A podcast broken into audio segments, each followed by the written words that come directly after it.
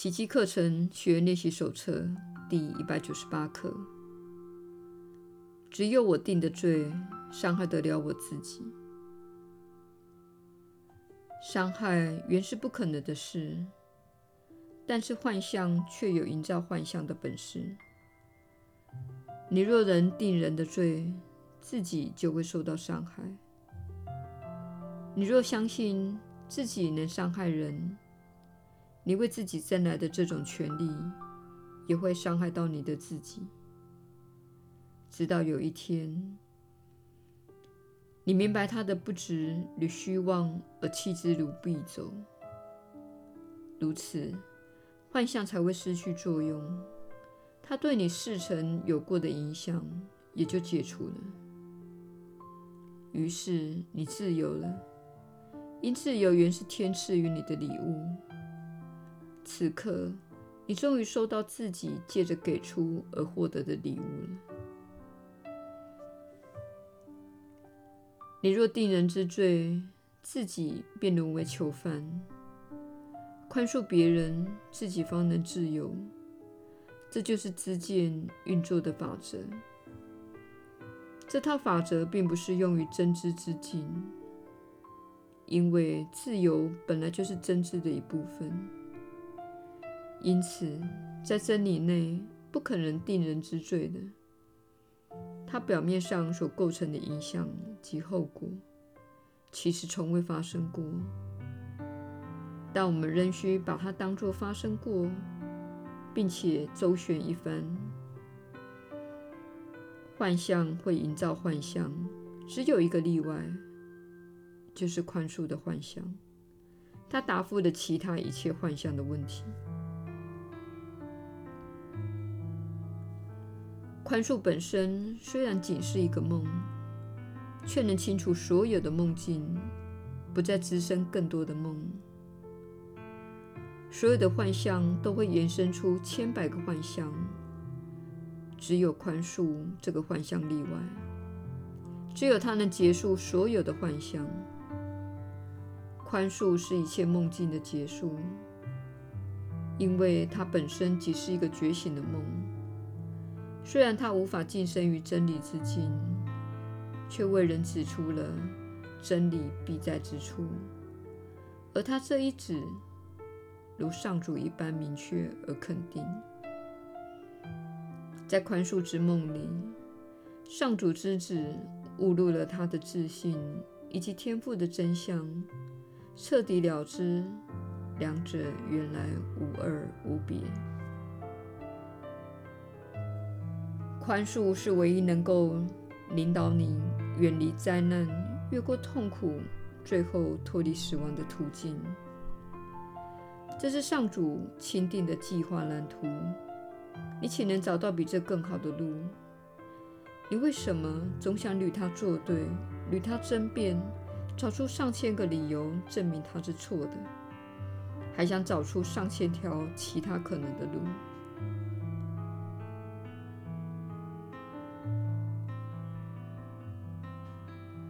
何不为自己手中握有一切问题的解答而高兴？这不是更聪明的选择吗？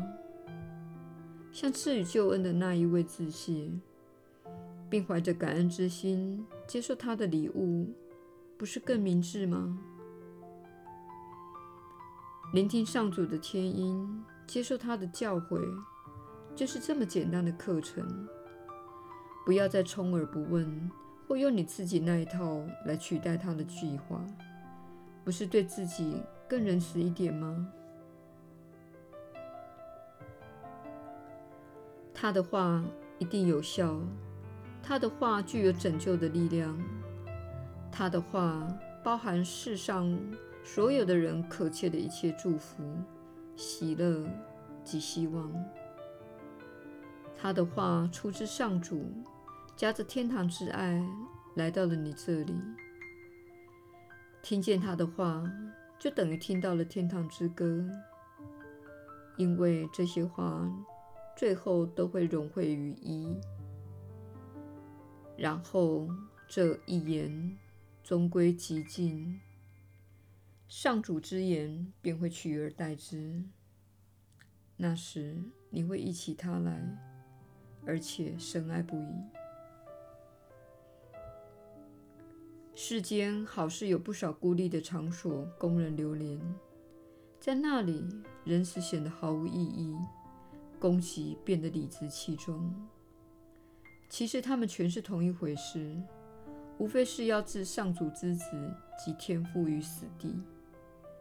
你也许认为他们已接受了这一命运，在你以前目睹他们血迹斑斑之处，只要你敢重新再看一下，你就会看到一个奇迹。相信他们可能死亡是多么愚昧的想法，相信你能够攻击是多么愚昧的想法。认为自己可能受到罪罚，上主之子可能会死，又是多么疯狂的念头！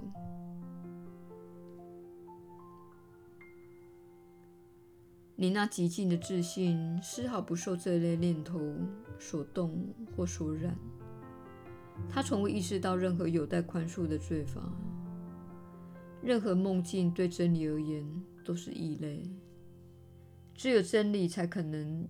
有的神圣之念，他为你架起了一座桥梁，把幻象渡到真相的彼岸。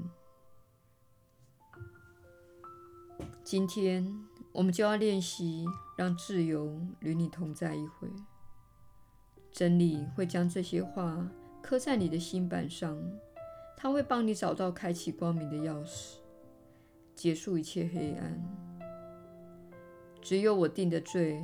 伤害得了我自己，只有我的宽恕能让我重获自由。今天切莫忘记这一点。每一种苦难都暗藏着一个不宽恕的念头，只有宽恕能够疗愈每一种痛苦。接受这唯一的幻象吧。他重生了，上主之子不受任何罪罚。他会在瞬间忆起的天堂，遗忘了世界，连同他那一套荒谬的信论。只有最后这个梦，能重新揭开基督的圣容。这是圣灵在天父那里为你保存的礼物。愿你在世间与天上的家园一起为自己。为今天而庆祝，对他们双方都仁慈一点吧。只要你宽恕了你认为他们所犯的罪过，就会看到自己纯洁无罪的本性，正有基督圣容反照在你的脸上。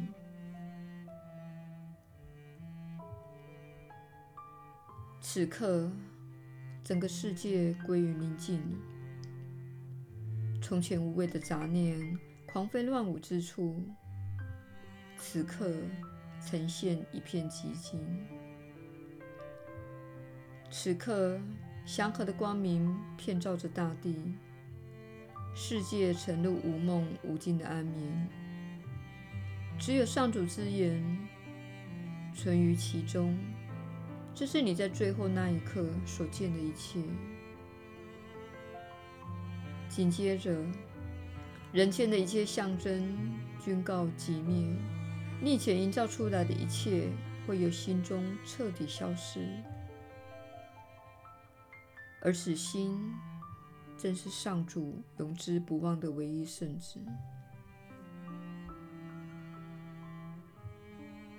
没有人能定他的罪，他的神圣本质完美无瑕，他无需任何的人。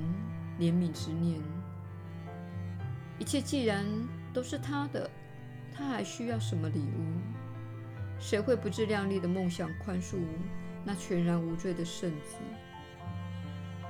他的天赋如此相似，只要你不再以肉眼之眼去看圣子，你等于误见的天赋本身。圣子这个会见会让你惊鸿一瞥，那超越时间的永恒之境。你一旦看到自己的真相，便会永远消融于上主之内。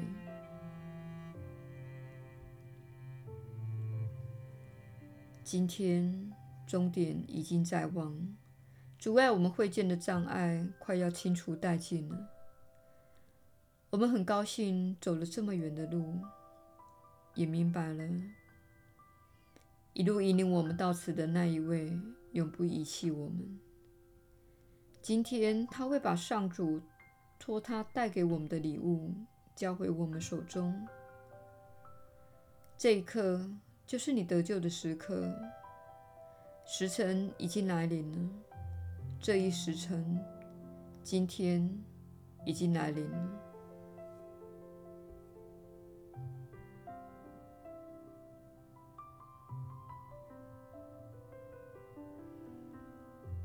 耶稣的引导，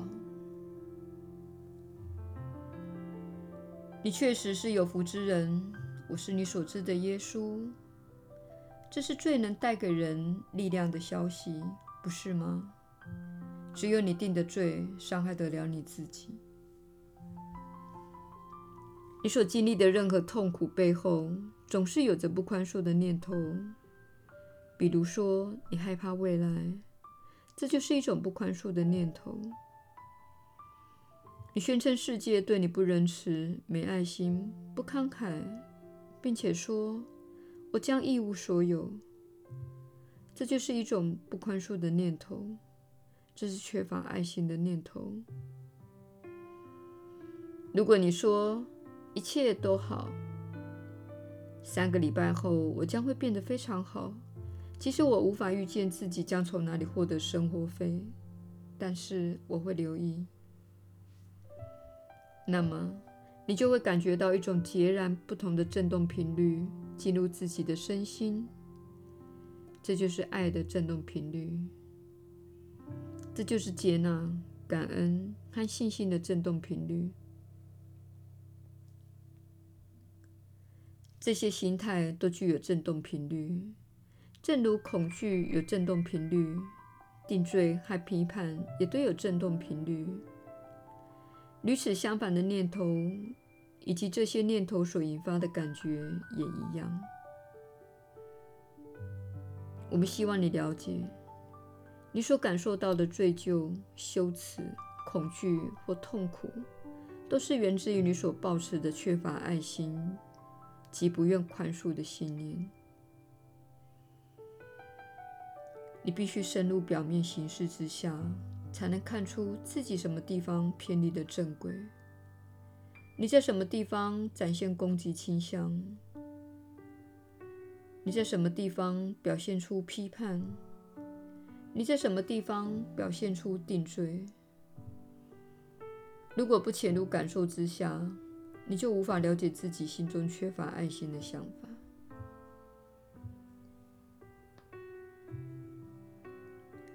我们不是在责怪受害者，只是在教育你，让你知道痛苦的原因。你在人生中会经历到一些暂时性的身体疼痛，诸如脚趾撞到床、手上的铁锤滑落砸到自己的脚，或是咬到舌头等。回顾自己度过的这些年，你会发现。身体疼痛并非痛苦的问题所在，你经常承受的心理和情绪之苦才是我们要讨论的。这种痛苦是一种选择，那是你的选择。你用自由意志选择接受关爱和宽恕，或是定罪、批判和分裂。这由你决定，你是自己命运的主宰，因此你必须看看自己平日经历的痛苦。我们不是指身体方面的疼痛，也不是在讨论牙痛和头痛之类的事。我们指的是情绪方面的苦，心理方面的苦。这是一种选择，而且不是必要的选择。因为你才是问题的起因。当然，对很多人来说，这是难以接受的事实，因为你觉得是他人伤害了你。但事实上，如果你宽恕他们，并且因此定他人的罪，你的痛苦就会停止。如此一来，你就会明白我们说的是事实。我是你所知的耶稣。我们明天再会。